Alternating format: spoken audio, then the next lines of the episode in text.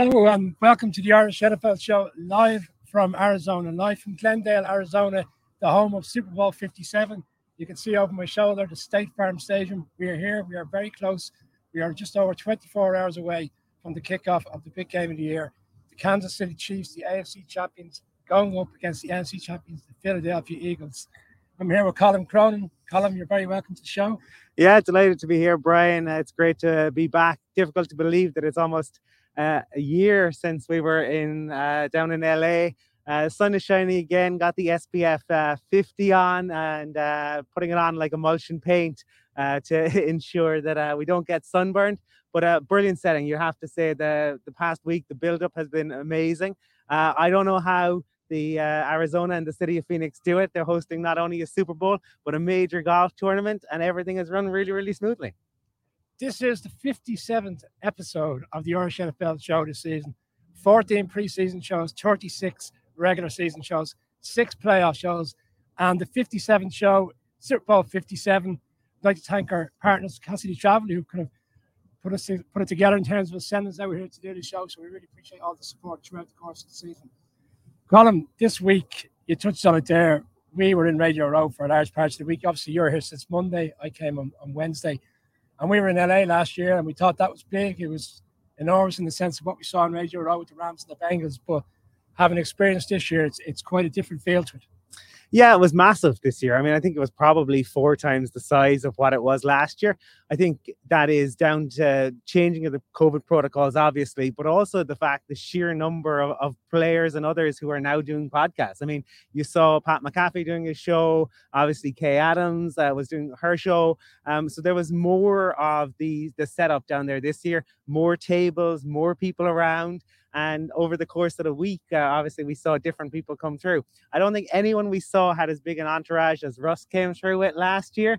Um, but uh, Stephen A might have, might have been up there. It was great. It was the opportunity to get to meet a lot of people. We have some interviews coming up uh, in this show of people that we caught up with down on Radio Row, and obviously got to see a lot of the people we've had on the show over the past three years or thereabouts. Yeah, Colin mentioned interviews. We were fortunate to catch up with Mina Kimes from ESPN, Jordan Schultz inside the NFL for the score. We also had Steve Levy from ESPN, who's going to be commentating on the game for the public in Australia, New Zealand. Really good catch up with them. You touched on Russell Wilson last year in the entourage, and we saw we were fortunate this week because with the amount of people there, there's a lot of NFL players there, both ex players and existing players, and we got an opportunity to catch up with quite a few. Yeah, uh, lots of legends of the game. Obviously, saw people um, with who just been inducted into the Hall of Fame. Obviously, got saw plenty of current players as well. Talked about it a little bit on our podcast. Got to meet, uh, for me, got to meet Emmanuel Sanders. Got to meet uh, my personal hero Shannon Sharpe. Got to meet Patrick Surtain. Um, so uh, and and obviously Jake the Jake the Snake. Uh, probably more makes more sense that he was an ASU grad, so uh, that that he was here. But yeah, just a, a really brilliant week. I've never seen you move so quickly when you saw Shannon Sharpe. The opportunity to get a photograph of him was too much for you. Yeah, well, look, uh, I grew up watching the Broncos in uh, the late 80s into, into the 90s. I think Shannon helped revolutionize the tight end position. A big fan of what he's done since, obviously. So get, great to get the opportunity, shake his hand, get a photo, and uh, tell him like he uh, he has a big fan base uh, across the Atlantic. We caught up with so many people this week, and I felt the overarching piece was nobody's really sure who's going to win this game. I know last year's game, there was a great story around the fact that the Bengals came hot, the playoffs got to the Super Bowl, and the pressure was on the Rams because Sean McVay had lost them. There were so many mixed opinions yesterday and on Thursday in terms of who, who will win this game tomorrow. Ultimately, will it be the Eagles and Jalen Hurts, or will it be the case of Mahomes? And then we had this kind of narrative around is a dynasty potentially on the cards? This will be this is their third Super Bowl in four years. Andy Reid maybe slightly under pressure to kind of win his second Super Bowl if he was to lose tomorrow. That's one win in four. Um, but again, it was so many different mixed opinions. So many people picking the Eagles, so many people picking the Chiefs. It was hard to gauge overall who should be the favorite. Yeah, it, it kind of takes me back, I suppose, a little bit to um, you know so, some of the Super Bowls we've had because like they're very often a coin toss game, right? Because it is often the two best teams. I think that's what we have this year. This year in particular, it seems to be the best team versus the best um, quarterback. I think it's a testament to the job that Howie and the Eagles have done that they're facing against Patrick Mahomes, and many people are saying they can win it. It tells you just how strong that roster is. The other piece is obviously the QB injuries. That is a, a piece that a lot of people are focusing on because how fit is Patrick Mahomes? How fit is Jalen Hurts? Uh, will will they truly be at 100%? I've no doubt defenses are going to look to test that, that ankle, test that shoulder very early on tomorrow night.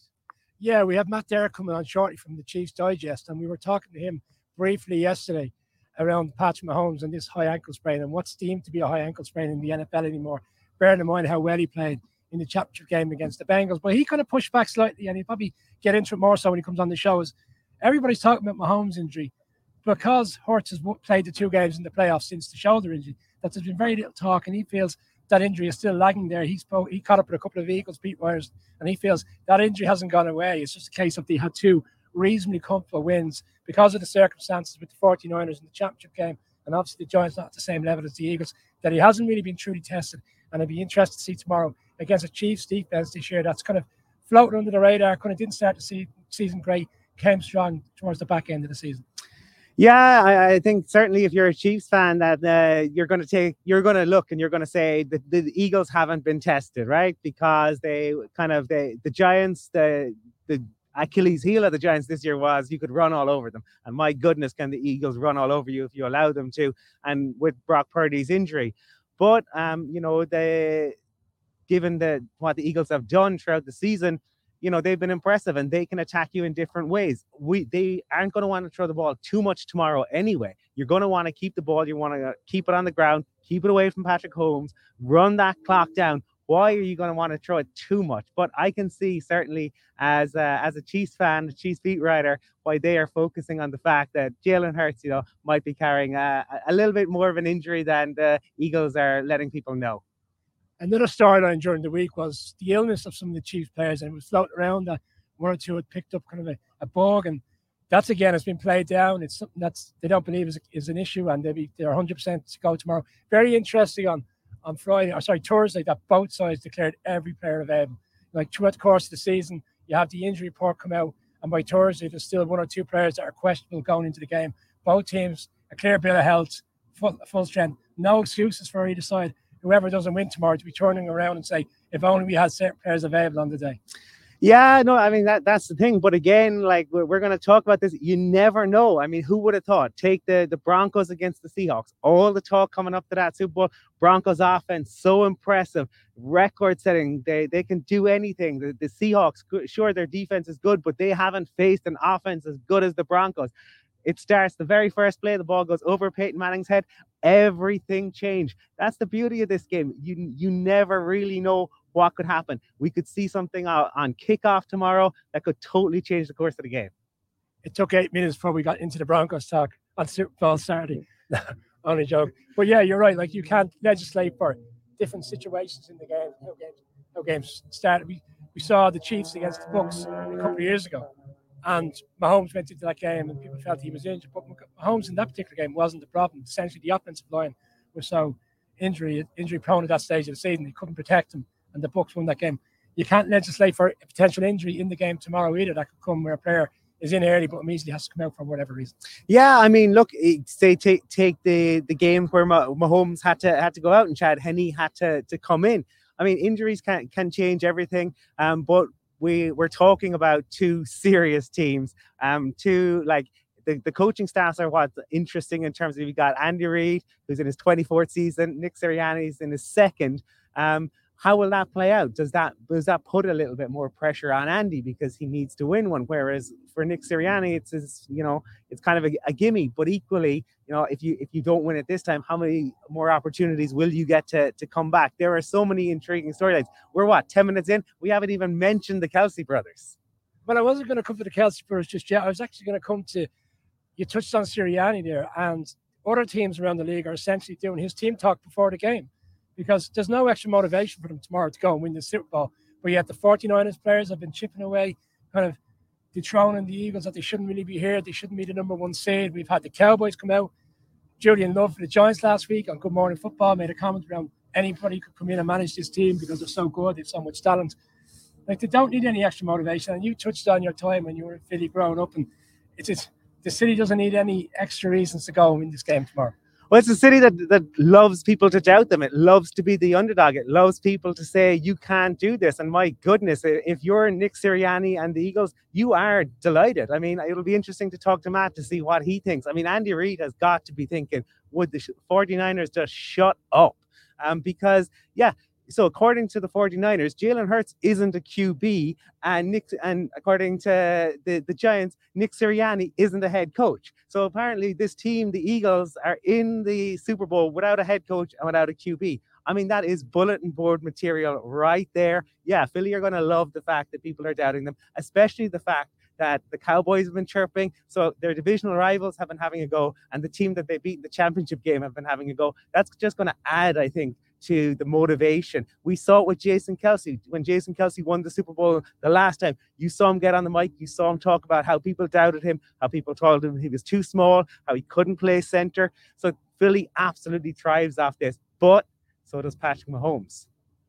Absolutely, it's it's making for an, such an intriguing story, and there's so many storylines going into this game, and we haven't even touched on the fact that for all the, as you said, the noise coming from other teams around the Eagles been here it's the first time since the 2017 season in which the two number one seeds have, have come together. Essentially, you, you kind of said it's the best quarterback against the best team, but the AFC at the start of the season, a lot of people were very strong in the Bills, and the Bills got to the playoffs, and obviously there was a circumstance in Cincinnati which kind of derailed their season essentially because I'm not sure medically they were, oh, sorry, when it got to the stage of the season, I think their heads had gone to a certain extent, and the Bengals went in and, and put a beat down on them. And then when the Bengals did that, everybody felt that the Bengals would potentially go and beat the Chiefs again. It was Burrowhead and the, the Bengals have beaten the Chiefs three times in a row. They got over the hump there, essentially confirmed that they are the best team from the AFC coming into this game.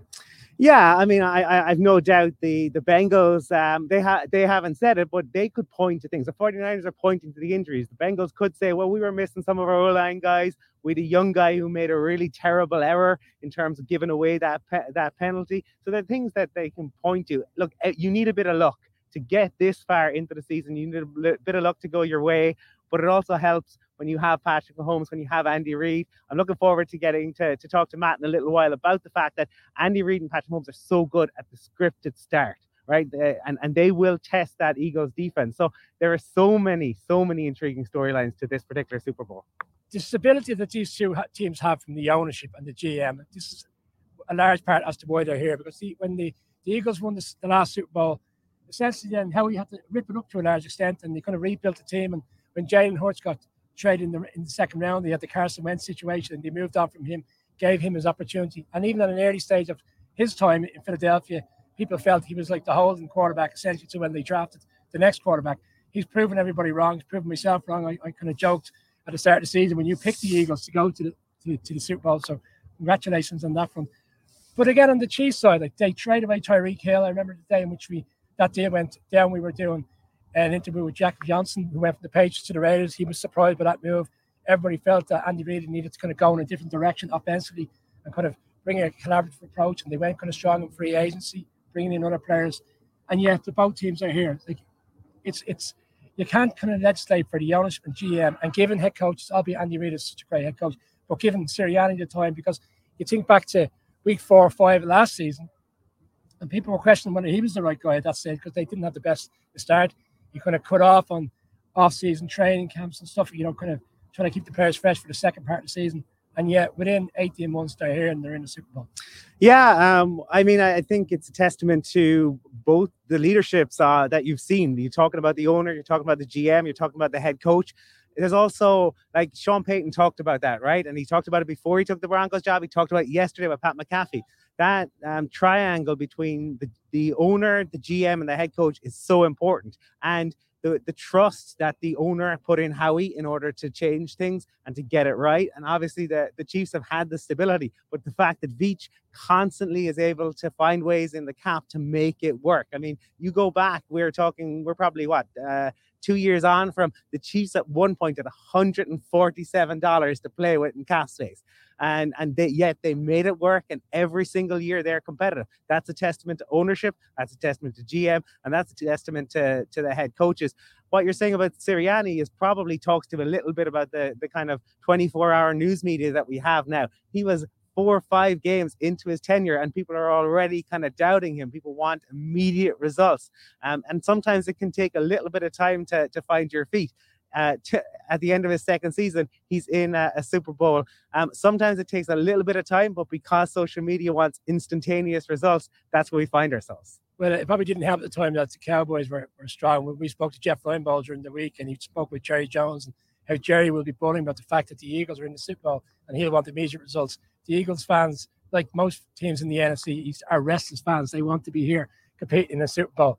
And we are going to talk Chiefs more so you know, when we come back into the show, offensively defensively, we'll have Matt Derrick on from Chiefs Digest. But we're going to kick off with our first interview from yesterday.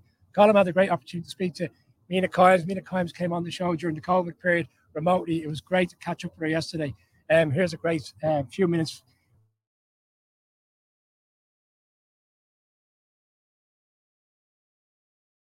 back to the Irish NFL show. We have a very special guest. This person was kind enough to join us about a year ago virtually, whilst we were still in the midst of COVID. And today we get to talk to her on Radio Row from ESPN, Mina Kimes. How are you doing? I'm good. So good to see you guys in person. Well, firstly and most importantly, uh, where is Lenny? Who's looking after Lenny? Is Lenny okay? Lenny is fine. I cannot believe the number of people who have asked me why is he not here. Um, he's a diva. It takes a lot to get him to leave the house, so he's back at my home in Los Angeles. But he appreciates uh, you asking. Well, I had to leave my dog in Dublin, so you know yeah. I get it. I I, I understand. Um, look, we're obviously, um, you know, everything's focused on Sunday. But if we go back, you were very impressed with Nick Sirianni um, back on the fir- very first weekend of the, the year. I think you tweeted back then that you admired his aggressiveness. Oh, I, I, would say that, like, I think I don't know if I've ever seen a coach so um, embody their uh, their city's culture. And I say that somebody who loves Philly. Um, but like, what are what are your thoughts on Sirianni and like this is guy's second season? A lot of questions last year. Um, I remember gave up play calling, rolled into Denver. Uh, Vic Fangio kind of dared them to beat him uh, with with uh, Jalen Hurts' arm. They did it, and they've never really looked back since then. Yeah, so I actually tweeted that the beginning of his tenure in Philadelphia from week one in September 2021 because right out the gate he was aggressive on fourth downs, um, which is you know that's the identity of the Eagles has been that way since last time they were in the Super Bowl with Doug Pederson. It's a very analytically run franchise, but you never know if the new head coach is going to embrace that. Um, and I was very impressed by it. I remain impressed by it. He did a ton this season. He's very aggressive. They were very successful doing so. I think that's very important in this game in particular. Uh, and as you said, you know, I really think when the Eagles made that change on offense and they really leaned in to Jalen Hurts' talent as a runner, you really saw that that offense take off in terms of their efficiency on that side of the ball. Then this year, of course, the addition of AJ Brown, his Jalen Hurts' evolution as a passer has been really impressive too. And you have to, uh, I think, lay some of that at the feet of Nick Sirianni. He's been a terrific head coach in terms of the way this team um, is run on both sides of the ball, the decisions he makes both in games when it comes to things like fourth downs and general game management, and then uh, how well this roster is playing. Mm-hmm. And uh, we saw Sean Payton kind of earlier on today and over the past week, I guess, when he was pitching about like what was important to him. He talked about ownership, um, general manager, and head coach, and that, that triangle being really important. And when you look at the Eagles, uh, you got Jeffrey Lurie, you got Howie, and now you got Sirianni how impressed, or, or, should we be impressed, or, or, do we underestimate like Jeffrey Lurie's willingness to give Howie the time yeah. after the, the wheels came off, but to fix things? Yeah, I think it, you have to put some of it on the owner because the Eagles have been very aggressive, not just in fourth downs, although you'd be surprised how much of that does trickle up to another, whether they're tolerant of that kind of risk taking generally, um, but also some of the moves they've made uh, in really rebuilding a roster in record time with this mm-hmm. Administration. You know, Jerry Jones today, I think, uh, had a comment where he said the Eagles, well, they went all in on this year. It's not really true.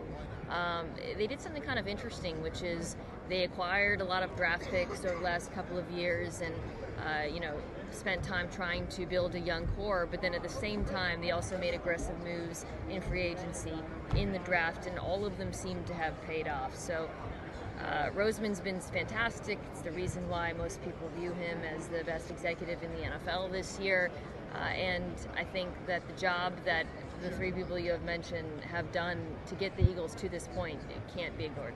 And uh, on that team building piece, and when you consider like the 70 sacks and the fact that you have four guys in double digits, but they might not be. I'm wondering, like the, the fact their approach, they might not be the four best guys on paper, right? But the, when you look at the eight, they're probably the the eighth best.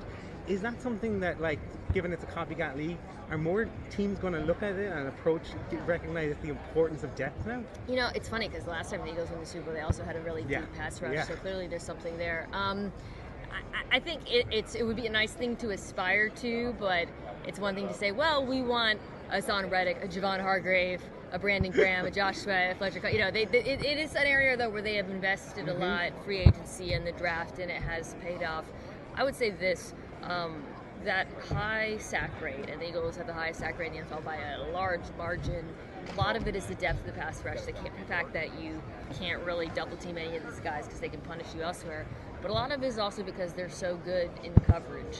Um, this is a defense that is deep from front to back. A lot of those sacks are cover sacks, you know. And I think in terms of like the the way this roster is built, there are things you can point to and say I'd like that, but they've just really found a lot of really good players. And then I suppose on the, the other side with the, the Eagles uh, or, or with the Chiefs, um, we were talking to Matt Derrick, who's um, a beat writer for the, the Chiefs, and he was saying that like when it comes to that ownership piece, um, that the, the when um, they probably would, if you went back to ask them, they would probably acknowledge that in when like when the new owner came in or took over from his dad, like that first five years was bit learning, right? There were probably mistakes, there are things he'd like to ta- take back. Um, he has learned, yeah, you know, and they, they, if you look at Veach and what Andy Reid is doing, but they have taken a slightly different approach in some respects, and they're obviously building. But I'm thinking of the fact that, you know, in terms of rookies, um, they have had the most rookies play this year. Is, is that going to be with Andy Reid being 24 years on the sidelines? How much of a factor is the, the rookies on the field going to play on Sunday? It's huge. Um, I mean, I think they've started the most defensive rookies in the AFC Championship of any team. That the, the when um, they probably would, if you went back to ask them, they would probably acknowledge that in when like when the new owner came in or took over from his dad, like that first five years was a bit learning, right? There were probably mistakes, there are things he'd like to ta- take back. Um, he has learned, yeah, you know, and they, they, if you look at Veach and what Andy Reid is doing, but they have taken a slightly different approach in some respects, and they're obviously building. But I'm thinking of the fact that, you know, in terms of rookies, um, they have had the most rookies play this year. Is, is that going to be, with Andy Reid being 24 years on the sidelines, how much of a factor is the, the rookies on the field going to play on Sunday? It's huge. Um, I mean, I think they've started the most defensive rookies in the AFC Championship of any team in like uh, years. I know that, um, and the fact that they were so successful, I think, eh, you know, some of that has to do with the experience they have up front. Obviously, Chris Jones, but a lot of it also has to do with Steve Spagnuolo and calling this defense, which I think has been so impressive despite its youth. This is a roster that was supposed to be, I wouldn't say rebuilding necessarily, but when they traded Tyreek Hill for draft picks, kind of resetting their window, which is something you can do when you have Patrick Mahomes and he's only 27 and you want this team to be good for a long time. But not only did they reset their window, so to speak, they hit on a lot of those picks. Um, players like George Karlaftis up front, Trent McDuffie in the slot, uh, young cornerbacks who, you know, you really saw grow over the course of the, year. Joshua Williams, of course, Isaiah Pacheco on offense, all have been contributors, all who played meaningful roles in the Super Bowl. Now, to your question, uh, will it cause some problems? I think, you know, where I would see it potentially being an issue is if there's the need, particularly defensively, for in-game adjustments. That's where you sort of run into trouble saying, oh, you know, what we prepared for isn't quite working. We'd like to, you know, make this sort of defensive adjustments in terms of coverages and whatnot on halftime. That's where I think it can get a little bit tricky having such a young secondary. And I talked about, I suppose, the Eagles and, and will that will what they're doing impact. I'm wondering, one of the moves we saw the Chiefs made this um, off season was Brendan Daly, who had been so successful with the Patriots and then came across to the Chiefs, was really successful D-line coach, and then decided he wanted to make a change. He wanted a new challenge. He goes to Andy Reid and he says, Andy, I want to move, I want to coach linebackers. Um, and they, have made that change. We've seen playoff Frank, we've seen Chris Jones, be one of the most dominant in the, the league. Um, I mean, might might we see more? Because up to this point, it has felt like for a lot of coaches, once you're almost in in situ or you're at least successful in a, in a certain role, you rarely change. You might change coming up the line, but once you're there, is this something that you know? We are we going to see more creativity in the NFL, more creativity the coaching? I don't know. I, I think there are a lot of examples throughout NFL history of uh, different coaches taking on new responsibilities and seeing uh, different position groups improve as a result. But you're, you're right that it's not the norm. Typically, um, you don't see these kind of changes, certainly not it, during the season. Um, but to me, it really just goes up to the head coach whether they're willing to kind of self scout and evaluate in the way that you said, Nick Sirianni giving up play calling. Um, it's probably one of the hallmarks of a good coach is that sort of flexibility and sort of willingness to think outside the box a little bit. The kind of ability to, to delegate and be willing to and be comfortable enough to, to delegate, I suppose. Um, and in terms then of, you know, if um, if the, the Chiefs were to win on Sunday, um, you know, like for them, do we do we really begin to, to, to, start discussing them as, as a dynasty, or have like are we are we so desperate to have that conversation because of what Brady and Belichick and the Patriots did? Do they break everyone's brains, and we really want a replacement for that?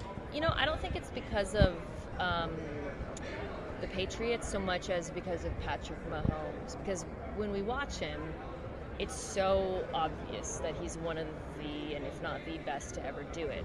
So we want him to be in the not we want I don't know if everybody wants, but there is that I think question. Okay, he's maybe the most talented quarterback I've ever seen in my life. I'm willing to admit that.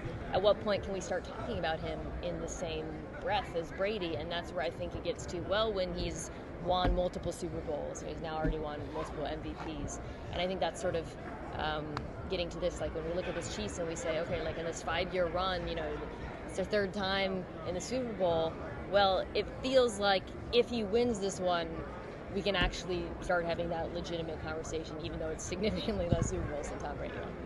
And is there um, maybe um, an underrated story going into this that obviously, look, everyone's focused on the Kelces and everyone's focused on Andy Reid. Um, is there something that maybe you know we're a, a, position battle that we're, we're not discussing that is intriguing? I love a good position battle. Um, you know, I, I think for me that Chiefs young secondary is obviously going to be very important in this game. Um, but really, I, I, I, thought I just rewatched the AFC Championship. I was so impressed by their defense and how they played. I, you know, at all three levels. But eh, they've also improved a lot as the season went on. Um, when I was kind of gathering stats for this matchup and looking at where teams might have advantages, I realized pretty quickly that the Chiefs' defense, their statistical performance, however you want to look at it, over the course of the season was largely irrelevant because when you cut it in half, they were such a different defense from week 10, week 12 on. They improved so much as the year went on in terms of getting pressure without blitzing, tackling, which I think you really saw in the championship game, um, just playing sound coverage. And, uh, you know, the, the, the prevailing storyline this week is we got the best quarterback and the best team, and I think that is true. But this Chiefs team shouldn't be underestimated. They're not full of scrubs.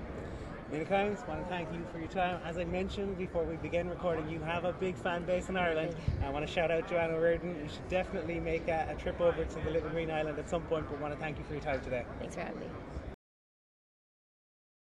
Back into the Irish NFL show from Glendale, Arizona. As you can see over the show over the home Super Bowl 57, where tomorrow the Philadelphia Eagles will go off against the Kansas City Chiefs to see who comes out on top and be the Super Bowl champions for this season.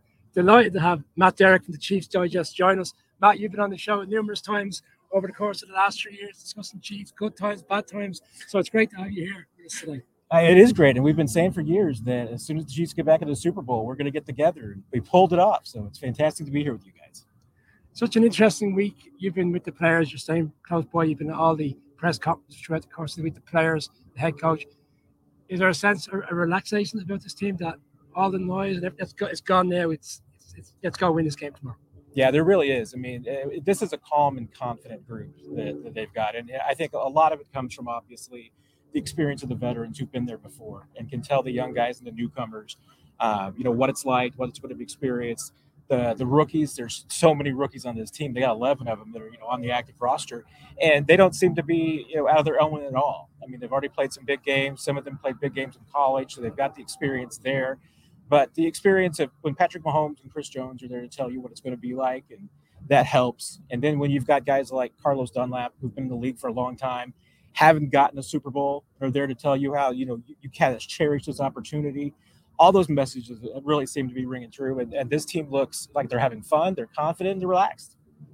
I had to laugh, Matt, when uh, Brian said um, "good times, bad times" because um, there have been very few bad times for the, the Chiefs. The Super Bowl loss to the Bucs. Oh, a, a Super Bowl loss. Well, try being in the same division as these guys. Well, can't have everything. They ha- they've had they've owned the Broncos for the last seven years or thereabouts, and uh, I mean, I suppose I'm just I'm just curious. Like ever since Andy Reid arrived uh, at Arrowhead, things have things have been pretty good, and obviously this year uh, you're back in the Super Bowl. Like the Tyreek Hill trade, he he moved on. A lot of people, a lot of questions at that at that point. What was the the thinking, um, you know, for for uh, for Andy and for Veach in terms of moving on from Hill, and and did they expect just because they had Patrick Mahomes, we are to it's Super Bowl kind of every year, no matter who's on the rest of the roster. Well, that, that is certainly the mentality. You know, when you have Patrick Mahomes, you you it's Super Bowl or bust every single year. It doesn't really matter who the other players on the roster are. That is that, that's that's your goal. That's the expectation. But when they made the deal with Tyreek, they absolutely realized that you know there were going to have to be some changes. Um, they they really didn't have the depth that they had, and honestly, that was an issue in the past. Um, the last couple of seasons, I, I think that that depth started to show at the end of the year when it became either Kelce or Hill and teams knew that. You know, and, it's a great example in Tampa Bay. You know, they did a great job of taking away both those guys, and then it's about who's going to step up. Well, you know, Brett Veach set out to try and make sure that even though he knew he wasn't going to have Tyreek Hill, that they were deeper two through five, that they had more of a supporting cast, and Patrick was going to have to be able to take advantage of that. And that's something that, once again, you know, last year the AFC Championship game, not sure they were able to find that way. So between Patrick learning that he has to rely more on the supporting group and trust the guys around him, and Veach bringing in the right guys. And, you know, and I go back to in April, you know, Andy Reid made the decision to say, you know what, we're going to do everything virtually. We don't have to. We could bring everybody in for OTAs in that second phase and do it virtually. But tell you what, we're going to do it virtually. You guys go off on your own. And what does Patrick do? Patrick goes down to Texas and gets all these new guys Marquez Valdes Scantling, Juju Smith Schuster. When the rookies get drafted, they come in. Justin Watson's down there. They're throwing in Texas all through April until the OTA start in May, you know, with the third phase. And they were already on the same page. They had that chemistry. So by bringing in the right guys and, and bringing in some depth, they really were fi- figured out how to address the issues without having a Tyreek Hill. Do you think it was a case of Tyreek Hill is such a great player, and we saw for large parts of the season before the Dolphins struggled as a quarterback. He's such a such a fantastic player, and Tennessee could have been an offensive player in the year if things hadn't gone wrong for the top. The, there was a sense of we need a more collaborative approach around this team. Like Juju Schuster comes in, Valdes Scantling. Not massive marquee players, pretty strong players in their own right in terms of their NFL career. We saw what Schuster did in Pittsburgh, and he stayed there for another year. And, and Scantling obviously played with Rodgers, So experienced players that could come in and kind of quickly get up to speed around what the expectations are of the Chiefs and what's expected going into the season. Yeah, and that's a great point because, you know, I mean, on the one hand, the Chiefs went out with the right philosophy, which is that you're not going to replace Tyreek Hill with one person. You got to replace him with multiple people. And, and Juju was a really key piece because this was a guy that, you know, they coveted last year. They wanted to get back. He really wanted to say, you know, spend that last year in, in Pittsburgh with Ben. And that was understandable when he was back on the market this year. I mean, the Chiefs were able to get him. And there's no doubt. I mean, this guy absolutely fits in this offense. It was exactly what this team needed. Uh, so, yeah, I mean, they, they went in with the right approach of saying, you know, you can't replace him with one guy. But what you can do is you get complementary pieces that can be part of a bigger whole. And look, I suppose one of the key battles tomorrow is going to be the Chiefs O line against that Eagles D line. The the last time the the Chiefs, uh, obviously against Tampa Bay, that was the piece that, because of injuries, it fell apart. We've seen the Chiefs went out straight away and addressed that. But like, what from a Chiefs perspective, what what does that battle look like? Are they going to be able to hold up against? Because it's not just four; it's like it's eight guys because they can bring in the reserves. So you're Creed Humphrey, and you're thinking maybe I'm getting a rest here, and all of a sudden Suh walks to the line, and you got to face against him. Yeah, there are no breathers. I mean, especially you know those two starters. You know, when Hargrave and, and Cox got what 18 sacks between them on the inside interior, and and that's why to me, I mean, I I do think that the interior is key here because in a lot of games for the Eagles, they're getting great matchups on the inside. Well, I think this interior for the Chiefs is probably tremendously underrated. I mean, they should probably have three Pro Bowlers right there. Joe Thuney's one. Creed Humphrey's a Pro Bowler. Trey Smith is should be a Pro Bowler. He's going to be a Pro Bowler pretty soon. So that is the teeth of the Chiefs' offensive line. What those guys are going to have to be able to do is, you're right. I mean, they've got to be able to take on, uh, you know, Cox and Hargrave and win one-on-one matchups because one of those guys is going to be needed to help on the outside. You know, you know, with with Orlando Brown on the outside and Andrew Wylie on the right, they they've both have had, I think, improving seasons. They played their best football collectively as a group. That offensive line, I think, the last month or so. But there's no doubt. I mean, with the reinforcement that you're going to get from the from the Eagles, you're going to have to provide more help on the outside. That's probably going to mean a, a, lot of multiple tight end formations. Um, you know, Jerick McKinnon's probably going to be a bigger part of the game plan because he's such a good pass blocker. And and obviously the Chiefs are going to game plan around that. They're going to you know put a lot of guys in motion.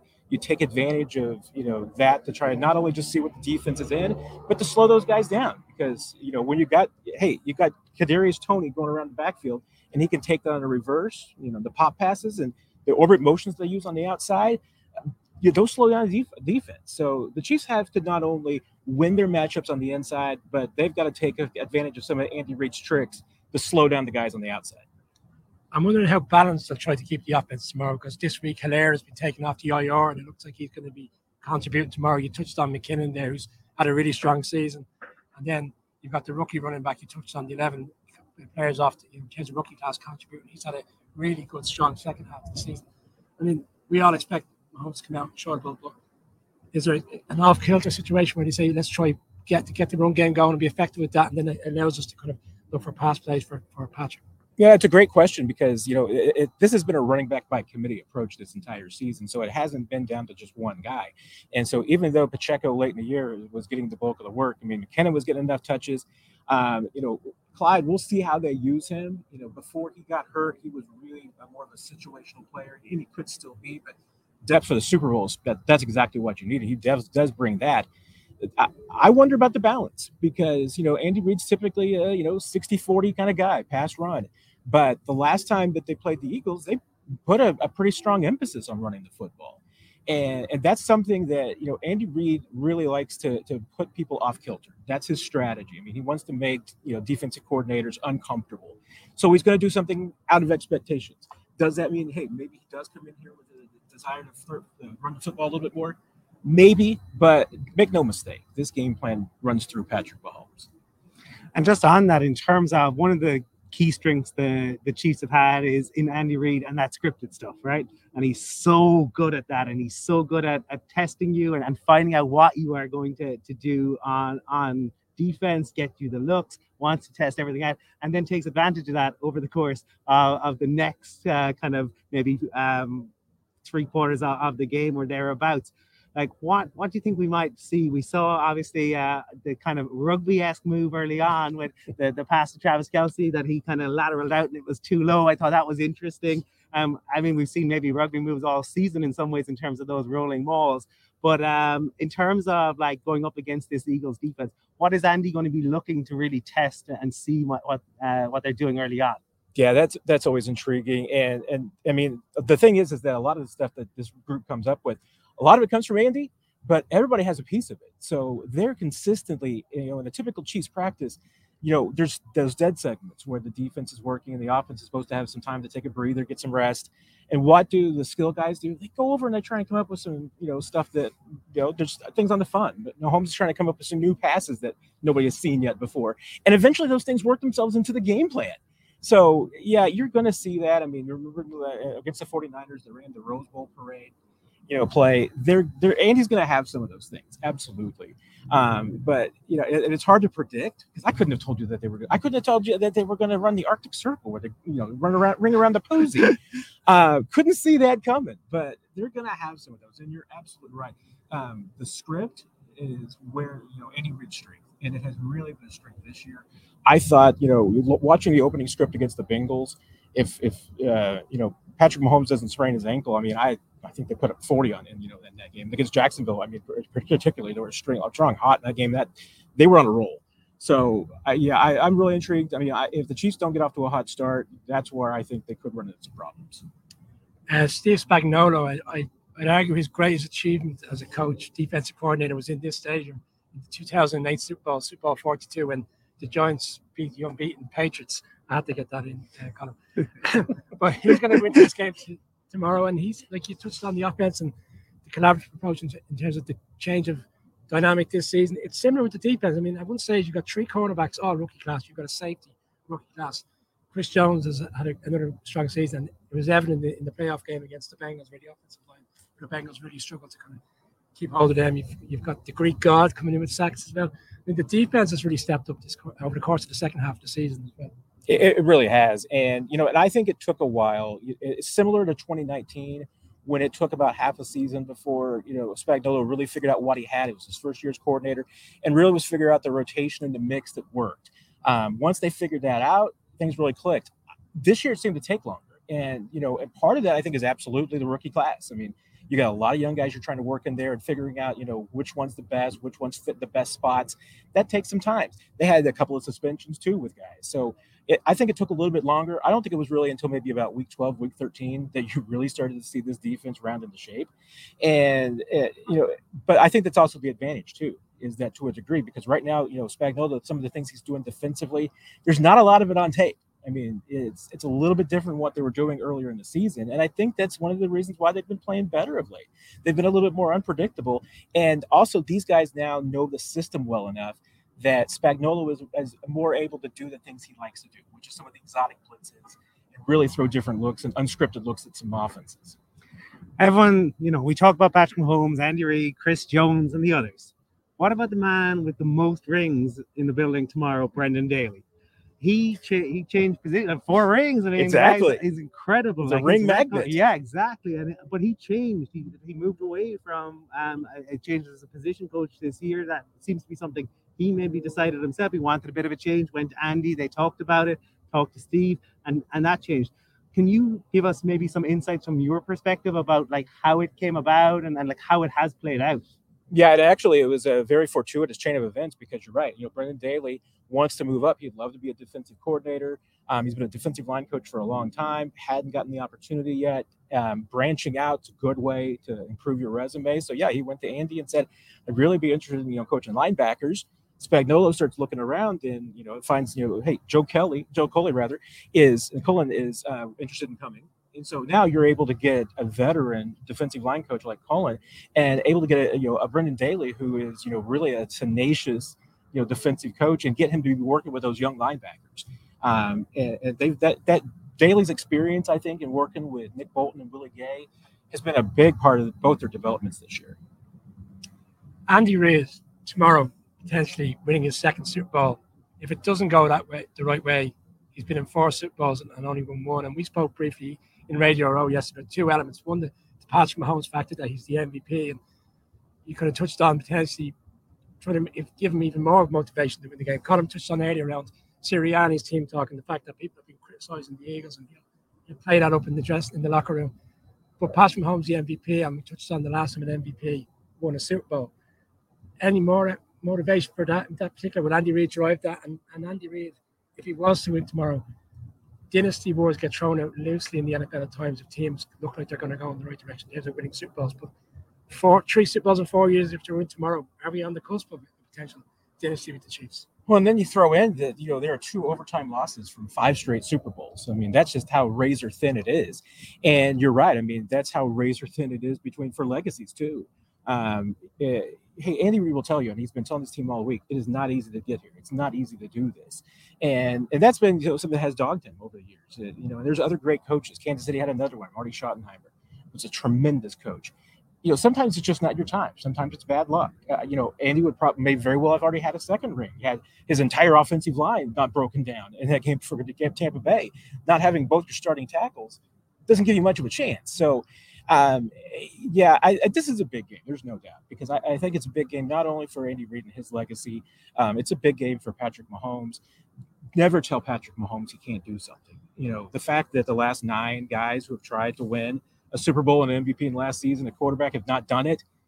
That that only makes Patrick Mahomes want to go out and do it. So I, I, think that's great motivation for him. I have no doubt that he didn't need it already, but throw that on top of the pile. But I also think about the other guys too, because you know Kansas City won a Super Bowl in the very beginning back in the '60s. They went to two of the first four Super Bowls, and I think there's eight guys from that those teams in the Hall of Fame. You win this game, but it's not just Mahomes and Kelce going to the Hall of Fame. You know, Chris Jones is a candidate now. Maybe some of these young guys, you know, they get some rings. And Creed Humphrey, you know, these guys are Hall of Famers. There's going to be eight or nine guys from this team in gold jackets if they win, I think, this game.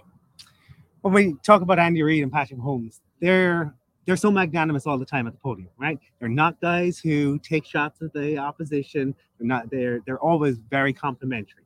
Um, but this week, and Brian has alluded to it, you've seen the, the them just the 49ers queue up to take shots. You have seen the Cowboys queue up. You've seen the Giants queue up. I mean, and some of it, like Nick Sirianni, you know, is not really a head coach. Jalen Hurts is not really a QB. If you're Andy Reid, like who'd never engage in that sort of stuff, I mean, are you watching this just thinking, "Would you guys just shut up? Like, you don't, you don't need to get." I mean, you're talking about Patrick Mahomes rightly and telling him that like he can't do something gives him extra motivation. Telling the city of Philadelphia they can't do something, that's an entire city up in arms. Yeah, I, I, I think you're probably right. I think Andy, every time he sees those clips, is probably rolling his eyes, and it's just like, no, don't give these guys any motivation whatsoever. And and he certainly knows the mentality of the, the Philly fans and what drives them and everything. So, uh, I, I I think you're right. I think he would prefer that, and that's that's certainly the edict that went down from Andy with this team was there is no talking this week. You know, the, the Chiefs got in some trouble with that against the Bengals during the regular season and some of the new guys got learned a lesson that week, which that that's not the Chiefs' way. You don't do it that way. So I yeah, I think he would prefer to be a different story this week. And hey, you know, that's probably one of the reasons also why he's still on his team. Be complimentary to these guys. You know, fill their heads a little bit. Is there any X factor you see in the game tomorrow? I think of Kadarius Toney. He was such an enigma with the Giants before he was traded during the season, and I think it's a balance. People feel that the Giants got a good deal, and he's obviously played reasonably well throughout the course of the time he's he's been here before injuries. But again, he seems to be fully fit and ready to go. And on his day, he is a fantastic player. We, we think of other Super Bowls and we kind of get so up with the quarterbacks and certain players on teams. And yeah, some players surprise us and has a really strong game and not necessarily just be the MVP, but you look back and reflect on the Super Bowl and go, God, they were really a player we didn't see coming in that particular game. Is who is the X factor outside of Mahomes and Kelce tomorrow? You know, uh, uh, is a great pick because he is absolutely some guy that you could see maybe getting four touches, but you know, two of them are in space, and he, and he gets into the end zone a couple of times. Um, that's absolute. I'd put him up there. I, would put Jerick McKinnon into that category too, since he has been kind of the guy at the end of the season that when the Chiefs have had to go to. He I think kind of maybe even poached uh, Travis Kelce's touchdown numbers there at the end of the season because I think some of those would maybe normally go to Kelce, but he's been such a great check down guy, and especially now Mahomes is doing that a little bit more. Um, but he's another guy in space that can make guys miss. So I think those are you know you look past Mahomes and Kelce and the big stars, those are two guys I certainly would keep an eye on. And I suppose then in terms of special teams, right? Um, Harrison Butker is a guy who up to this year had been like having really solid career, but then he gets injured um, maybe has has missed a couple more, but at other times has come up big. Um, we saw obviously the return against the the Bengals. So the Chiefs special teams units are really generally pretty top notch. Say that somebody who gets to see it up close in the division all the time, and on the other end of it, um, you know how important are special teams going to factor in tomorrow? Yeah, it's huge, and you know you're right. I mean, uh, Harrison Butker hasn't had the season he's accustomed to. Um, injuring that ankle in Week One has absolutely been a part of it. Um, he still doesn't feel 100%. He's still wrapping that ankle to keep it straight and firm. It was on this field that he hurt himself. So, you know, you wonder if there's going to be any of that residual in there about that for him. Um, the positives for him going to be indoors. And, you know, in the last few months, the ball has not been carrying in Kansas City in that cold weather. So I think he's probably going to be looking forward to the opportunity to you know, test his leg. And he's always said, hey, indoors, and, and Dave told the same thing, you know, 70, 75 is certainly his range. Um, I think that would probably be pushing it right now, but there's no doubt. I mean, he can boot it. Tommy Townsend, Pro Bowler. The X factor for the Chiefs have been on special teams. They're young with all these rookies on a typical, you know, one of their phase teams. You know, you're talking about five or six rookies out there, and they've shown at times. Once again, the rookies have been growing up. They've been playing better of late. So not giving up big plays, not making mistakes on special teams is going to be big. Matt, you said you're not going home till Tuesday. So come Monday after you've finished off all your work in terms of the articles reflecting on the game, will you be enjoying a Monday or will you be reflecting on a defeat in the Super Bowl? What is the uh, Matt Derrick pick for this game and how Well, is it going to play out? Yeah, I've I my my prediction would would say that I'm going to be busy Monday morning because probably be at the stadium until two o'clock before we get kicked out, and then um, have to be at eight thirty for the the press conference for the MVP and everything. So uh, I think the Chiefs are going to win this game. Um, I've got them winning 31-27. Um, Mahomes would likely be the MVP in a scenario like that, but you never know. This is, I think it's going to be a great game. Matt, appreciate you coming on. Always great to have you on the show throughout the course of the three seasons we've been doing the show and to have you here today. Really appreciate it. Absolutely blast. I'll be here anytime. Jordan Schultz, charismatic character. I met up with him yesterday in the radio, in radio Row. He gave us a few minutes. He came on the show last August. He said he'd see us at the Super Bowl. When he did, he gave us a couple minutes yesterday. In, NFL Insider from the score. Here's a, here's our entertaining few minutes with Jordan yesterday. Welcome back into Radio Row, Irish NFL show on tour, and I'm here with Jordan Schultz from the Score NFL Insider. Jordan was on the show last August before this season started. Right. Not sure we got a pick from you at the time. Just Just a as signal right now. No, I'll do it later. Yeah. a team pick for the Super Oh, Bowl pick. last August. Um, at the time. I probably would have said the the Lions. No. Um, I do like I do like Kansas City 27-23. That's my that's my last pick. And what was the what was the season preview? Oh, preview. Uh, I, I feel like it was it might have been Bills Packers or something something really bad. It does sound familiar from when you were on the something show. something not good. We don't need to talk about that. But look, we are here in, Yeah. in Radio Row. Uh, myself and Colin were commenting. Uh, we were discussing yesterday. Haven't been in LA, LA last year at Radio Row. So the enormity of this year compared to last year, like this is a real feeling. We're back to normal. The Super Bowl has come back with a bang. I mean, Mm-hmm. Yeah. the craziness of that is Radio Row. We were trying to explain it this morning on our podcast to people back home. How crazy! It's hard to explain It is. how huge it is. Well, this is also my first experience covering the Super Bowl, so I this feels about right. Um, I I'm overwhelmed by it, and I've seen a lot. I, this this is a lot for me to handle. The fake Andy Reid, every news booth, every station. It's got to be four or five hundred stations here, and it's it's a lot. But I will say that it, it does feel good that the Super Bowl feels that that good, that big. You know. Were you surprised by the amount of people that were caught out by the fake Andy Reid today? Oh no, is that is that Oh, there was a few. There was a few. You know what I was thinking about doing was trying to go over to FanFest and, and ask fans about um, like really bad predictions. I don't know. I was thinking the fans are insane here. If you're committed enough to, to get a fan credential and come here, and you're and one of your te- teams is, your team is not playing in the Super Bowl, you got a problem. But we were As in a good way. You're really passionate. we were discussing the amount of Eagles fans that will be in town over the course of the weekend. Yeah. It's one of the most passionate fan bases in the league. Chiefs have a great, a great following. Like you can sense as the days of building up the game, the kind of atmosphere and the vibe in the town is fantastic. It is, and everyone. eh, The I feel like the Chiefs Eagles. You have two amazing fan bases, and the energy is insane. I I think by tomorrow, it's going to be like lights out. And but I do also think that uh, they were saying to me two years ago or last year even the COVID, it was super slow, and it felt there wasn't a lot of juice. And this is the first time in the last few years where it's really felt it. And but somebody did tell me that this was has come to 25 years that this is 60 percent of what it was like six years ago or five years ago. So now I feel like maybe this isn't even a full-on Super Bowl. No, it, it is. It is really good.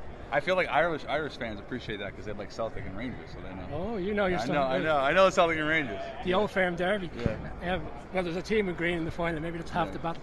And last year in LA, there were so many Bengals fans, Who Dey Nation. But the Rams fans were either at home Mm-hmm. or there isn't many Rams fans out there. Because, but this year, obviously, two teams, two sets of fans in the town. Every hotel is full up, and there's a golf tournament on as well. Golf tournament's insane. Irish fans may not know how big Waste Management Open is, but it is truly ridiculous. I'm actually not going because I just it's too much for me.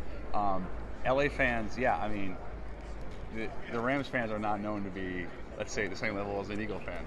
But uh, Arizona, I was here 10 years ago when the Seahawks lost to the Pats. And I was a fan then. I was really a Seahawks fan. And I swore I'd never come back for a Super Bowl. And yeah, here I am. Well, as a Giants fan, I've got great memories of Of course. Pats. beating the Patriots. Oh nine. Uh, oh, eight, And- oh, oh, eight. Yeah, oh, oh, eight, eight. Super yeah. Bowl 42. Right. Should remember, John. I know. I I I'm not good with those numbers. I'm good with stats, but not yeah. Just interesting this week, like the Eagles, not that they need any extra motivation going into this, Yeah. this game, but there's been a lot of talk from teams not here. 49ers have made some comments around the fact that they feel this team really Mm-hmm. Yeah. shouldn't be here. The Giants players last week obviously called out Sirianni in terms of his behaviour Mm-hmm. Yeah. in, in the divisional round. The Eagles are obviously had a, such a great season, and they're going into this week, get people from the outside, as if they're given any, they need any extra motivation. No. Sure, the head coach just goes in and says, "Look at all this noise from outside, I, I think in the Super Bowl you don't need that. You, you don't need that level. You're already so locked, and I think that this the the cult. Yeah, Philly. I know they got they got lucky that Brock Purdy got hurt, but I do that because they have had a ton of injuries. Jalen Hurts' shoulder has been messed up. Um, they've had Lane Johnson. So Philly is an awesome, awesome team. I mean, that is a complete team. They're favored, and so I was talking to a scout. He was like, "If you beat the Eagles, you you got to beat them because they are really physical and they will not beat themselves, and that's that's fair." on the Chiefs, just the third Super Bowl in 4 Mm-hmm. years. Andy Reid has only ever won one in terms of you know the, the win a few years ago in the Super Bowl against the 49ers. He's lost one when he was the Eagles head coach. Is the added pressure on the Chiefs? Bear, bear in mind they've been so successful and so consistent over the past five years. They've made the Super Bowls. If they were to lose this, Andy Reid is kind of that situation was they've been through a lot of Super Yeah. They've only won one. Yeah, uh, well, he always it was always could he get over the hump. Then he did, and now that he has, if they win another one, two in five or six years, then I think now you're looking at Mahomes and Reid as the new age Belichick and Brady. I mean, that's that's what people would, would say. There's I don't put any added pressure on him. Oh, he's only won one, but I think they have a lot to gain from winning the second one. Then you be- start to talk dynasty. In the new age, if you win two in five or six years, that's a mini dynasty. It's that we see the parity every year. Uh, Let me there. I, I think I'm, I'm going to miss my slot. Okay. But but no. But we can finish if you. I know you, I know your schedule. Get to the Irish NFL show from Glendale, Arizona, the site of Super Bowl 57 tomorrow. Just over 24 hours away. The Bulls over the past few days, the vibe we spoke about radio at Row Radio, but even the sense of last night going out for dinner, a lot more Eagles fans in town, a lot more Chiefs. You could kind of get the sense as the week is building up. You can see all the fans arriving. It was a great atmosphere in the town last night. Yeah, definitely. Look, I mean, you get to Friday, a lot of people have to finish out the work week before they get to fly down here for for the game. But yeah, it was definitely beginning to to build last night. What you see uh, this time of year for the Super Bowl is you'll see like Eagles and Chiefs jerseys from every vintage. Uh, so you you got the some obviously plenty of Patrick Mahomes there, plenty of Jalen Hurts. Uh, but I saw Eagles uh, shirts from the 90s, from the 80s. The same for the Chiefs. the NFL experience, you you popped along yesterday. I I was too busy uploading stuff, but uh, I didn't get an opportunity to go in with you. That last year was a fantastic event. And you touched on Chiefs and Eagles, but it's great as well as that to see so many fans from all the various different teams in town for the game. May not, may not necessarily be going to the game, but certainly we'll be packing the bars to watch the game t- tomorrow. Yeah, the, I mean, fair play. The the NFL put on a, quite a quite a show. The experience is, re- is really great, and they do a lot um, even before it opens to the, the public. So there was a whole host of kind of kids from around the area who came in to, to the experience during the week, um, and the NFL uh, shop was just massive. It was like uh, Stephen's Green if it was entirely filled uh, with with NFL gear. Stephen's Green. Someone texted me yesterday, asked me what Radio Row is like. I said, it's the equivalent of going to Cheltenham in March, except instead of people spending money, they're talking about NFL. Whilst there is a lot of betting podcasts going on, so many, so many speaking about the game and giving their mixed opinions on the game. Time to get into the NFC East champions, the NFC NFC champions, the Philadelphia Eagles, a team I have so much passion and love for as a New York Giants fan look, they've been a standout team all year. And uh, I think towards the end of the season, people were kind of going, oh, there's question marks in this team going into the playoffs because Jalen Hurts was out injured. They lost to the Saints. They lost to the Cowboys in a high, scoring game.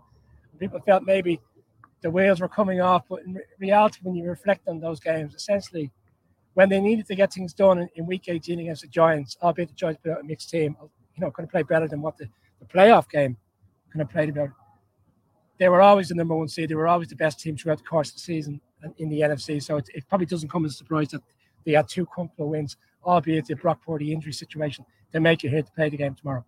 Yeah, they can't control uh, the Brock Purdy injury situation. I mean, to me, the the fact that Hurts went out and and they struggled is a testament to Hurts as a QB, right? Because lots of people said, "Oh, Hurts, uh, you know, you can put anyone in a QB. Gardner Minshew's going to come in. He's going to run that. He's actually better at throwing the ball than Jalen Hurts." Well, you saw what happened when Jalen Hurts was out. Um, Jalen Hurts is back in. I think Jalen Hurts' ability and his leadership are huge factors for for this team. I think this is a 53 man roster who all contribute. I think Howie, and we, we talked about that. We've talked about Jeff Lurie and Howie and Sirianni and Hurts. I mean, they are in lockstep. They they go out there, they they really play as, as a team. And it's very difficult to find a weakness or true weakness across this entire roster. That is why they are the uh, NFC champions. That's why they have been uh, the best team in the NFC, probably across the, the league for the entirety of, of the season. They are fantastic uh, from the QB, the O line, the receivers, the running backs, the D line, the safeties. I mean, pick you got to pick your poison no matter which way you try to defend this team or which way you try to attack the team. Well, the poison I'm, I'm going to pick first is the running backs. Matt Derrick talked about running back by committee, in which the approach in which the Chiefs are taking the season. I'm not sure if it's the same dynamic because if you look at the numbers over the course of the season, it probably doesn't reflect that. Sanders had in the region of 1,247 going into the playoffs, 12 touchdowns. Gainwell has had really strong games. He had a strong game in, in the championship game. Boston Scott is a bit of an enigma because he doesn't score a lot of touchdowns. You know, he's had 20 touchdowns in his career now, and 11 of those have come against the Giants. He's the Giants killer. But he again, two playoff games, two touchdowns. Gainwell played really well and was effective in the championship game. I mean, they've got players across this this running back situation where if it isn't Sanders tomorrow, they can still rely on those two guys to get it done as well. Yeah, no, I mean it is like as you said, Sanders was the bell cow for this team for the the, the regular season, but then they came into the the playoffs and they've actually kind of been able to lean on the others, right? And that's because against the Giants they were able to move the ball freely, and against the 49ers, um, they were going up where they they had they just decided to run the ball because they they could. Um, and what makes them so good is the O line. I mean, realistically, that is that that's the key to this running game. Um, is the fact that the O line is so good, and the you, you have in in Jason Kelce and in Lane Johnson, um, you have the two kind of key pieces. And obviously, Lane Johnson is playing hurt. Um, this is a guy who whose um, groin appears to be in pieces. And you saw Nick Bosa in that championship game very early on decide he was going to try to to to test him. Um, but and he got he won once. That was it for the rest of the game. Yeah, Lane Johnson stood up. And what I suppose when the Eagles line up, you don't know what they are going to do because the line can do whatever it wants. Yeah, they can pass the ball. Yeah, they can run it, or Hurts can take off. But the, the line is so key, and they are so good about getting their linemen going down the field to act as blockers. So whether that is Jason Kelce, whether that that is Jordan Mailata, um, they, you know, who's who's a guy who you know hadn't hadn't even heard of football, um, you know, uh, back in uh, 2018, and and and here he is in, in a Super Bowl. But to me, it it's the key complementary piece. You're not talking about like a Saquon Barkley who uh, can just take the ball and take off. Um, obviously, Miles Sanders is incredibly talented, but it, it's the way in which it all works together. Uh, the line gets them going, and then Sanders is able to exploit the uh, the gaps that the line opens up when you're talking about players taking off, and once he's the quarterback, Jalen Hurts is arguably one of the top running back essentially because he's a he's such a dual threat. And in the two playoff games, he didn't necessarily have to run because the games were, were comfortable. You touched on there that they were able to hand it off in the second half against the 49ers and run essentially try run the clock down. We saw throughout the, the earlier start of the season, his numbers were off the charts. I mean, there was one game against the Packers on I think it was Sunday night football where he ran for something in the region of 170 yards. He ran in two touchdowns. I mean, that's running back type of stuff. But yet, towards the second part of the season, as the season evolved, he wasn't running as much as we saw. Do you see a scenario tomorrow where they kind of go back to what was working so well? Like over the course of the season, everything has worked so well. But early on in the season, it was such a key part of this offense. Well, I think they'll probably see what the, the Chiefs defense is going to give them. I think that's the beauty of the, the Eagles is if the, the Chiefs are going to play the run really tough, they can throw the ball. If the Chiefs are going to allow, allow time for Hurts to escape the pocket, he can take off. Um, look, I'm the I've been, been the conductor of the Jalen Hurts hype train uh, ever since he came into to the league. I'm a massive fan of him um, in terms of his ability, in terms of his leadership, uh, and yeah, if you if you leave any gaps, he will take off. He will take advantage of those. But that's what I think is so intriguing in this because you're you're, you're not looking at it going, oh, they're definitely going to lean into the run or they're definitely going to lean into the pass. It is the fact that they're able to do so many different things, and that's why they're so difficult to defend. So yeah, teams responded um, during the year in terms of okay, we, we're not going to let Hurts run, and then we're going to focus on that, and then all of a sudden he's throwing the ball or they're having Sanders run. I mean, I go back to Vic Fangio, right, is probably the archetype or the um, the the the grandfather, um, the, the the Don, the the the engineer behind what we see in the league right now in terms of defense. The cover two that everyone is playing. Big fan. The Eagles came in last year. You talked about Sirianni under pressure. The Eagles came in. There were all sorts of questions around Hurts and Sirianni. And Vic Fangio, with his defense, dared Jalen Hurts to beat him through the air with his arm. And Jalen Hurts went out and, and he did just that. And the Eagles haven't looked back since. So I don't think the, the Chiefs can say, okay, as long as we prevent uh, you know Hurts from breaking out, or we as long as we stop the Eagles from running the ball, uh, Hurts can't throw it. He can, and he has, and he will.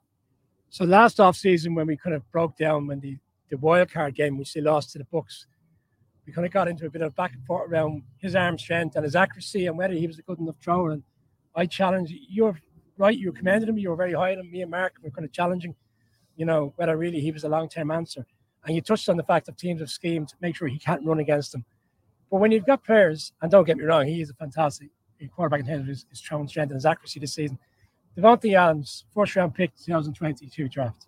Uh, other teams wanted him. Eagles traded up with the Cowboys, got the deal done, got him. It was unusual to see a trade within the division on draft night, but you know, you they wanted to get a marquee wide receiver. Last off season, they complement that with another draft night, you know, situation. They make the deal to get AJ Brown, and he's been quite vocal at times during the season that he really wants the ball more than he gets it, which is you, t- you touched on a few weeks ago. That's good to see. He wants more. He's hungry. He has the desire to have the ball. He's got some great, great wide, wide receivers, and we spoke to Matt about the secondary of the of the Chiefs and rookies, and there's three rookies that are going to rotate and they're in for a tough day tomorrow if they can't hold this offense up. Yeah, no, I mean, look, that that what you need to do with a young QB is you put weapons around them. If you're a good team, that's what you go out and do. The Dolphins did that for for Tua. The Bills obviously did that for for Josh Allen, and the Eagles have done that for for Jalen Hurts. Um, yeah, I mean, you've got two WR ones, right? AJ Brown is coming. He set a franchise record this season, um, but he's had he's been quiet in the playoffs because they haven't had to throw the ball like any true uh, WR1, he's a proper diva. He wants the ball. He's going to throw the toys out of the pram a little bit when he doesn't uh, get them, but he doesn't. He doesn't over egg it. He just kind of, you know, always kind of on me. I, I, I could do it if I had the ball. I'm happy to win, but if I had the ball, I would have done this. That's what you expect from a WR one. Um, they have two, and that's the that's what makes them so difficult. The other piece is in Dallas Goedert. They they have an unbelievably good tight end who who kind of flies under the radar, right? Travis Kelce's got all the attention in terms of tight end.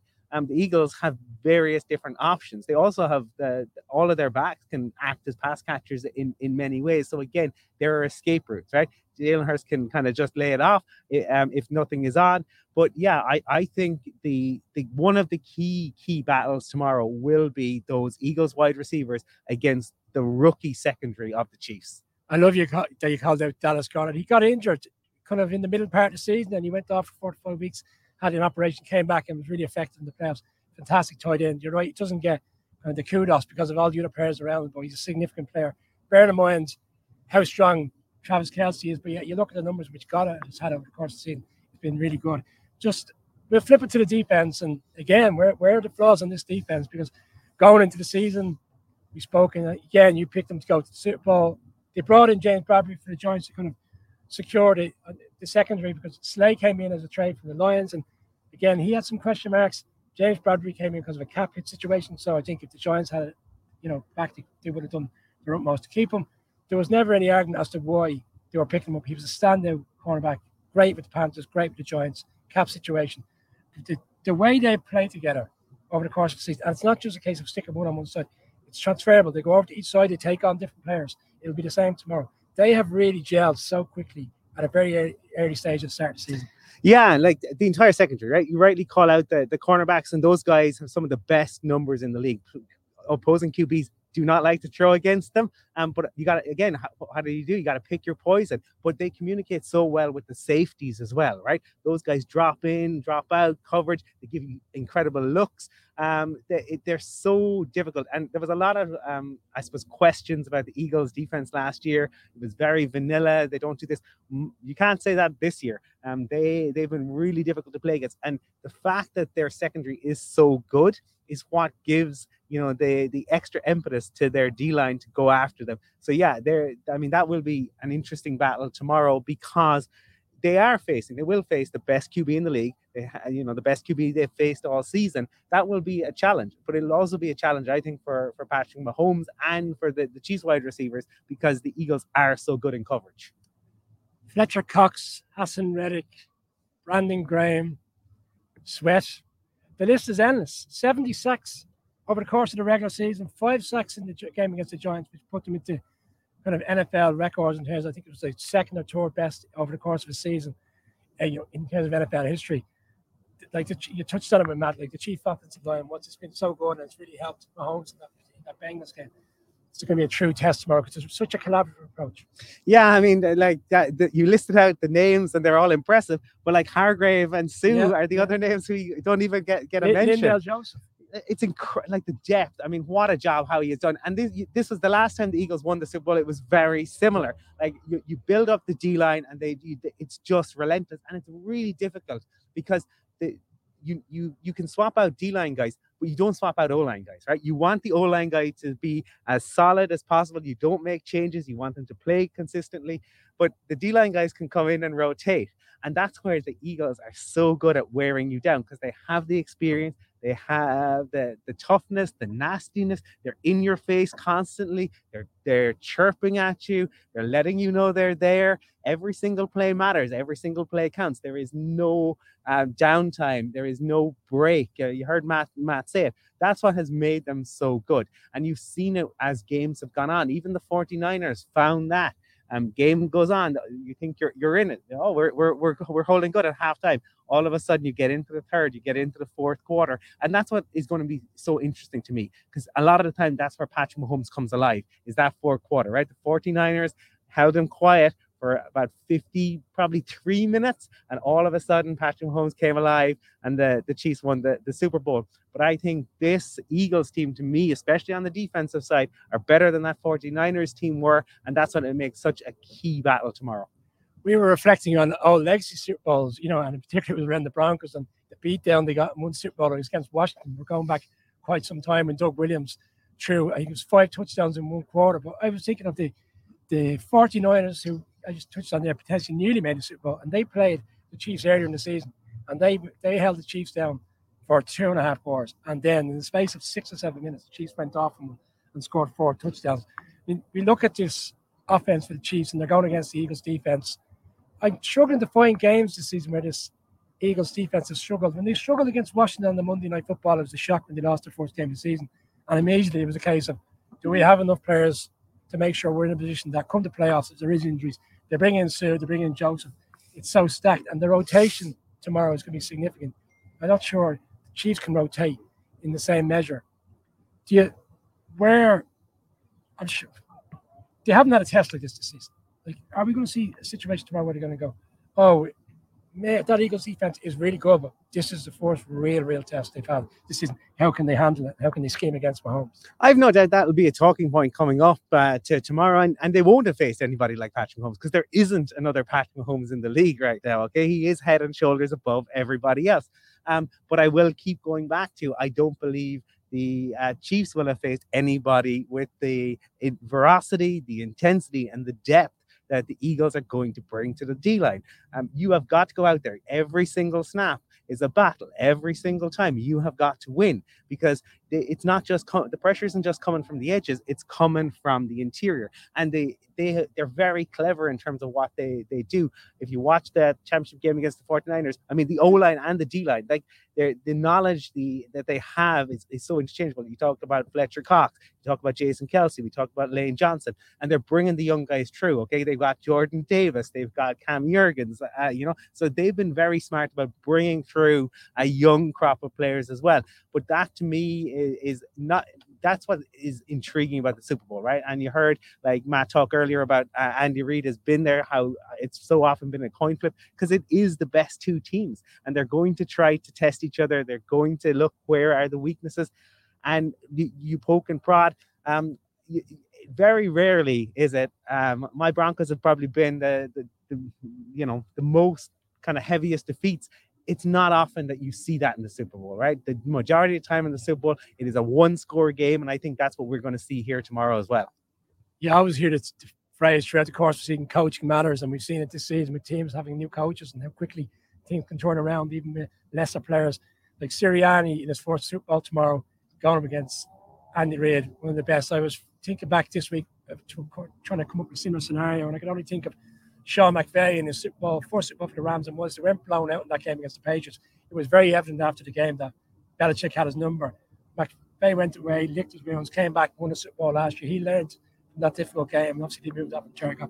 Like it's going to be such an intriguing battle to see how these scheme against each other tomorrow. Yeah, I know absolutely, but I think what maybe um, they have in Sirianni that um, that, that McVay didn't have, especially on the offensive side of things, is um, Sirianni's willingness to hand off play calling duties last year, right, which I think was a testament to him and was a testament to his leadership, um, his willingness to, to to recognize I can't do all things, and I think that is really really important, and I think that's where he's got two great coordinators. McVay uh, had it with, with Wade Phillips. I mean, the Rams defense was lights out in that, but he had nobody else to, to lean on. So Nick Sirianni does not have to worry about the play calling tomorrow. The other thing about Sirianni, Mina Kimes touched on, he has been his own man as a head coach since he took over, right? He has been aggressive, he has gone for it, um, but he has been really, really smart about going for it. It will be an intriguing battle, right? Because 24 years versus two years. Um, Sirianni, he's gruff, he's in your face. Um, he's got he's no shortage of opinions on Nick Sirianni. Andy Reid, very different, um, passionate man, obviously very, very smart, very talented, but you would have to say very different approaches between the two head coaches. We're going to come back shortly and give our picks for the Super Bowl. I have a feeling I know where Colin's pick is going already, and I actually haven't seen the graphics for the, the picks, but I have, a, I have a funny feeling I know where it's going. Steve Levy will be commentating on the game tomorrow as part of the ESPN crew for Australia and New Zealand. So Fox Sports will have the game here and across the world, but there's a demographic in Australia and New Zealand which will be watching the game on Monday morning. I think it was Sydney time was half, half 10, 10 in the morning kickoff we caught up with Steve in Radio Row during the week. Colin had a good fortune of speaking to him about his time doing the NFL, his time doing, doing the NHL, and obviously the fact that he's commentating on the game for Australia and New Zealand. A really good interview coming up now.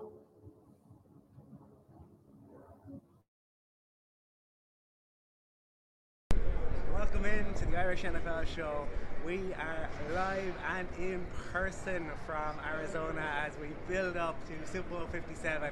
Delighted to be joined by the man who will be anchoring ESPN Sports Center for Super Bowl 57, Steve Levy. How are you doing, sir? I'm good. Thanks for having me on. Nice to see you. Well, I'm delighted that you can take the time to join us. Sure. And we always ask our guests, right? Have you any Irish heritage? Have you ever been to Ireland? Is there a desire to come and visit the Little Green Island? All my best friends are all Irish. In fact, they sort of adopted me. Uh, I got to live in Boston for 20 years. And uh, so you know about the Irish heritage in the city of Boston. and so, uh, yeah, I feel like I've been adopted uh, by my Irish family there. I did get to Ireland once. Uh, went with the family, little family trip. I was much younger. But I'm not a golfer. And all the boys, they always want to go over and play golf. It's just not my thing. I'm each in the bar and pub afterwards. There you go. But just not never bitten by the golf bug. Well, you could probably do, maybe do 18 bars. They do 18 holes. You right, do 18 bars. That might that might work. Now, one of the things you're going to be doing this weekend is you're going to be calling the game. Yeah. Um, I think with Lewis and with Dan Orlovsky yes. for Australia and New Zealand. Yeah. Uh, in Ireland, right, we, we got a big time difference, right? Yeah. The game's going to kick off at what we would say half four, 4.30 Arizona four, time, yeah, okay. which is going to be half 11 back home in Dublin. Right. But for uh, in Australia, in Sydney, it's going to be yeah. half 10 in the morning. Right. Like, do you hear from fans? Like, what's that experience like for them to watch the Super Bowl on a Monday morning? So it, it definitely impacts how we broadcast the show. Instead of, you know, good evening, it's we say good morning, you know, like that kind of thing. Not good day. I'm never going there, okay? Not going to be that guy. Um, so it does impact us, and you know, it talks about like what are you eating or drinking. It's more breakfast food than probably not having a hot dog at 10 in the morning, you know, or maybe you are. But uh, so just by that in the beginning, in the open, maybe we'll make a reference to it's, you know, it's Monday morning. Because in our brains, it's so entrenched that it's Super Bowl Sunday, right? Mm-hmm. And now it's Super Bowl Monday for those watching us. But but really, after the opening kickoff, it's it's a, it's a big football game, and sort of that's how we treat it. And I suppose on the international side of things, Steve, like we heard, you know, we, we're seeing the game growing. Uh, Henry Hodgson just walked past us, the GM of NFL UK, one Yeah. of the guys responsible for Yeah. helping to grow the game internationally. We heard uh, the commissioner talk about there's probably going to be more games in Germany. Yeah. We know realistically, I think undoubtedly Madrid is going to get a game at some point. Paris is going to get a game. We want to see Dublin get a game. Croke Park. Um, you obviously with the, the Australia and New Zealand, you're probably aware of how big the game is globally. People seem to have been surprised by the reaction in Germany. Like Germany was so huge, and I know you called one of the London games. Right. Like, what what, what are your thoughts on the NFL's global expansion? I, I thought, Colin, you were going in a different direction because you said they're hoping to get a game. I, I think there are countries and cities hoping to getting a team. Like, you know, there, there was talk this past year when we were in London um, that London could probably support two NFL teams, The interest is there. right? The interest is there. Uh, the stadiums are there as well. So the infrastructure, and really the biggest concern is the logistics, you know, other teams, opponents, traveling. So if you have two already there, that could make it, you know, a two-game road trip, make things much easier. So, listen, I, I think that is the future. Uh, the NFL is is so big, is already so global. Um, I don't know if it's 10 years away, but it's probably not much more from it from there being international team, uh, singular and maybe plural even. Uh, the NFL can't be stopped. It's it's a runaway train, and if there's money to be made, and there is, uh, they're going to find a way to make this work. I think so. International. Now, one of the interesting things is obviously you cover hockey as well. Yeah. And playoff hockey and the Stanley Cup, it's Yeah. a se- seven game series. In the NFL, it's win or go home. Right. Right. Um, what, like, you know, I suppose that's obviously for us, we're probably a little more used to that, like, you know, from our sports back home. Yeah. For, for you covering it, like how different it is when, when you are talking to players or coaches and like maybe they're two down in the series and they're trying to come back, whereas they're they're down at half time. They got 30 minutes to turn this thing around. A lot more pressure, uh, less forgiving, obviously. But think about it. So you just had a seven-game series. You know, the NBA and the NHL, it's four seven-game series. If you're the top seed in the NFL in either conference, you only need to win two games to get to the Super Bowl. That's two good days if you can get that one seed. And uh, and you're only playing three games in a five-week span because you have the extra the extra weeks built in there, the Pro Bowl and get the bye week and all that. So uh, it's a massive difference. I think the NHL and NBA, the way they do it, it's a it's sort of a truer test. When you play more games, that's the truer test. You can have a bad game in the NFL and you're done, and it, it costs you. So that's where the pressure really ramps up. It's one 60-minute performance, uh, so unforgiving if you make a mistake, and, and like in every other football game in history, turnovers will be the key. But the NHL, you know, we've seen teams recently even go down 3-0 even. In the past, that never happened before, and now that's a possibility too. So uh, it's obviously a different kind of pressure. You couldn't play seven NFL games. You couldn't have a series in the NFL because of the, the physical beating the guys would take and the preparation. It's just impossible. So uh, I kind of like the way the sports are different that in that regard. Um, very entertaining both. Yeah, absolutely. And I mean, that pressure, look, we're going to see like Patrick Mahomes take to the field again.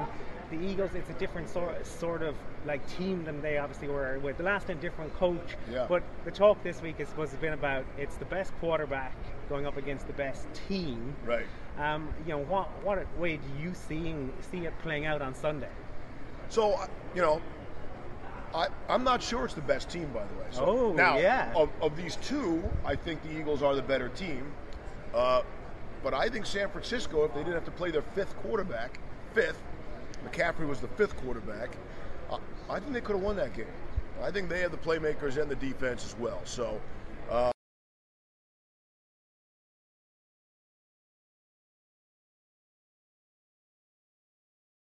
again. that was a that timing didn't go off. Okay. Anyway, it's time for the picks Colin. Super Bowl 57 picks time. You're up first. Uh, look, I, I, I'm not going to hide it. I, I, I've been on them all year. I, I think they have the the best team, the the best roster. For me, I believe the Eagles are going to win. I could absolutely end up with egg on my face because Patrick Mahomes and Andy Reid are that good, and they're that they're that talented. But I believe, and I have seen um, all too often, uh, that the, the the best defense tends to beat the the best offense. Um, I've been on the, the receiving end of that more than once. So for me, I'm going to say that uh, Jalen Hurts, Nick Sirianni, and the city of Philadelphia will be celebrating the fact that the Eagles are going to hoist the Lombardi Trophy and uh, that Donna Kelce is going to be uh, commiserating with her son Travis uh, after tomorrow night. Any ideas I'm? I I can guess. I was disappointed when the when the Chiefs didn't win a few years ago because was there goes the car alarm. Someone knows my pick is coming in. Um, I look, Tom Brady's won seven Super Bowls, and as much as we could have joked with Mark, who's at home watching the show tonight around the dynasty and the Patriots, you can't can't do nothing but put your hands up. And quarterbacks of the caliber of Mahomes come along, and you really want. Personally, I'd like to see them win Super Bowls because they're deserving of the quality in which they put on the field and the quality in which fans of the NFL get to watch at home. Like the Chiefs are a joy to watch at times offensively. And whilst it's been very different this season, uh, it's been touched on by Matt. The offense has still been explosive when it's needed to be. And I'm leaning on the scenario where I don't think they've been tested to this extent this season defensively for the Eagles. They are going to go up against a different beast tomorrow. And despite all the injury concerns around Mahomes, I think he finds a way to win. I was thinking of that play against the Bengals where essentially he really couldn't run, but he found a way to get it done. Okay, the 15 yards. But that's what Patrick Mahomes done. He puts his team on his shoulders. And I think come the fourth quarter tomorrow in a tight game, I think Patrick Mahomes will find a way to win. I think the Eagles will play really well. I think they'll put up points as well. I think we might be one of the best Super Bowls we've seen in, in years with the two number one seeds. And I think it could play out similar to the last one which Eagles won in terms of its high score and came down to the end. But I think the Chiefs come out the right side of it. I'll go 31 26 Chiefs win. Andy Reid gets a second. And this dynasty talk only hypes up even more going into the off season. Mark Cochran is up next. Marcus, let's see what Mark has to say. Eagles. Mark's going with the Eagles. Happy to see Mark has joined me on the, the Eagles hype train. He was very, very skeptical of Jalen Hurts just a few years ago. Glad he has seen the light. Yeah. Okay. Or he doesn't want the Chiefs to win, one or the other. But look, they are the favourites. Christina's up next. Christina, where do we go? She, as a balance, two and two. Christina picks the Chiefs. So she must be coming out. She just, as a Patriots fan, she's picking the Chiefs. Interesting. That is the four picks. And then obviously PointsBet, who've been a great partner for us throughout the course of the season. We did a great show in terms of the uh, championship weekend in their in their off their head office in Dublin. We met some of the PointsBet guys on Thursday in Radio Round. They were very receptive to meeting us on the ground. It was great to have a chat with them. We really thank them for their support throughout the course of the season. I'm not saying it's their pick, but they've given us that the Eagles are one and a half point favourites going into this game. If you are betting, PointsBet aren't based in Ireland, but we take their odds at the time of recording when we go live, thanks to PointsBet throughout the course of the season. And there's a number of people we need to thank over the course of the season. We're going to thank the guys here today, CBS. We're going to thank Cassidy Traveller, who supported us throughout the course of the season, PointsBet, who thanked us. We're going to thank Mark, albeit he's not here, and the members of the team. Christina, who's supported and helped us throughout the course of this show and has been a keen contributor to the show throughout the course of time when she's come on on board. Declan Gowan, who's helped us out as well in the background. Numerous people. Yeah, so many people, and, and the fans, uh, the the support we have had. I love the interaction, uh, love the comments uh, that come in on Twitter, across, kind of across social media. Um, it's been great getting to know more people over the, the course of the season, and hopefully the, the community continues to, to grow. The NFL is committed to, to growing globally, and you can you can see it. Like um, it's it's been great to see this week the the number of international media here. Uh, good to see Michael and Mark here uh, as well this week. Um, Got to give a shout out to Zach Seegers, um, uh, a great young Broncos writer we've had on the show, um, who has been uh, great in terms of providing kind of some background information. Want to give him a shout. Um, and so many people uh, at, at home who have uh, supported us, um, our, our friends and family who've uh, supported us in terms of the time that goes in uh, to producing a, a, show like this uh, throughout the course of the season. Uh, I think we were doing two, if not three, live shows a, a week. Obviously, there's prep time and then editing that goes into that. You need to support the fa- uh, family in order to, to do that. So, um, big shout out to uh, all of, of, those people as well, and all our guests throughout the, the year and throughout the past three years who have taken their, their time to come on to talk to us about this game that, that we all love. Um, and uh, it's been a brilliant year the culmination of it is tomorrow. Um, but that will not be the you know the the culmination of the, the season as such. We're going to continue. There'll be content throughout the off season. Going to be covering free agency, the draft, and everything else. The NFL does not stop. You stole my thunder. I was coming to the family part. I did want to thank the family back home for supporting throughout the course of the season. And obviously, we're just going away to do the show this week and obviously spend our time in Radio Row. Tomorrow, 4.30 or um, local time, mountain time. I nearly called it Pacific last week. 11.30 at home. Numerous events, numerous social gatherings in Dublin, in Dublin, Cork, Galway, throughout the course of the country. We thank everybody who's tuned in today, everybody who watched the show later on at some stage today, everybody who's engaged, everybody who showed up for the Captain America's live show a couple of weeks ago. Yeah. Everybody who supports the show. It's been a fantastic response. Every year it seems to get better in terms of community, the engagement throughout the course of the week from week one to the off season. Kind of touched on free agency. We thank everybody. Enjoy the game tomorrow. We'll be in there tomorrow. And I'm really looking forward to it. It's going to be a great day. Yeah, and if there is stuff that you want us to cover in the off season, things you'd like to see us do, places you'd like to, to see us go, get in contact with us. We love interacting with fans, so please do. The show would not happen without the, the people who watch, engage with us. So we truly appreciate your support as well. It's early afternoon here. I know it's late in the evening at home. Everybody, thanks again. Enjoy the game tomorrow from the Irish NFL Show. Signing out, Glendale, Arizona.